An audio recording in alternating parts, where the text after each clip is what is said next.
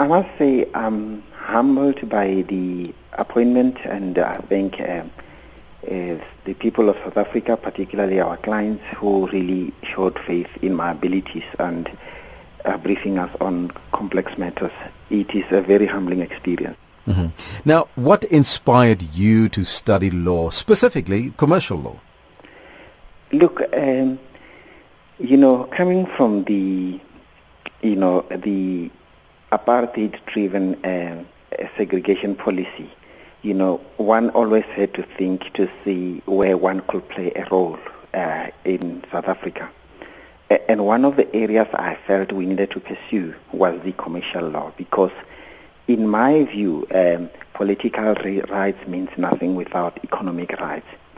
And I noted that a lot of our lawyers are involved in the general human rights law relating to, you know, um, criminal law and, and, other related areas of law, but the uncharted territories were the commercial law space.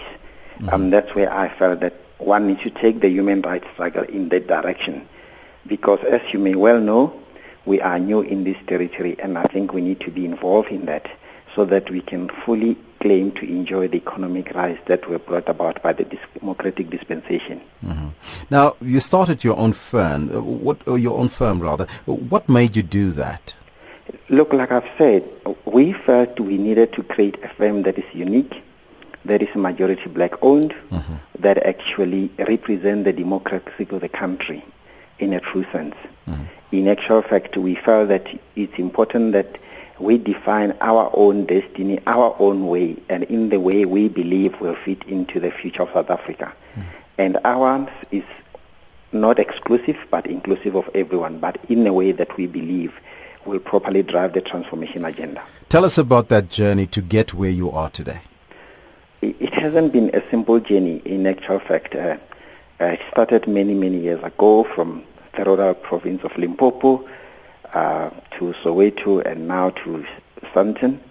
But it has been a difficult journey of sacrifice and um, hard work uh, because uh, one had to defy the odds and the poverty, you know, that we find the majority of South Africans find themselves in.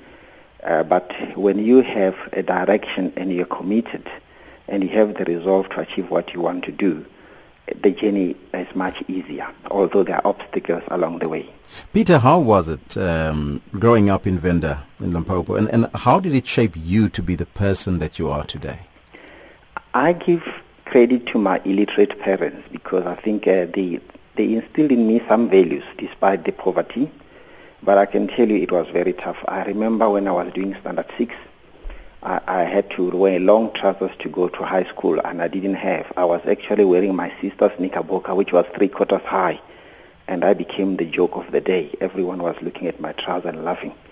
Mm. Uh, but it, I persevered, and I could have run away from school and work for the farmers full time, but I always had this edge of saying that uh, where I find myself today should not be what defines me tomorrow. And um, it has always been me, and um, uh, and that's how I've approached things. And it wasn't easy. When I went to Wits, and I, you won't believe this, it was for the first time I was taught proper English. Hmm. And, um, and not only that, it was too difficult for me to understand because well, for the first time I was taught by a white person. And hmm. I had a Professor Hammond Took who used to call me the pink shirt boy because I used to wear pink shirt a lot.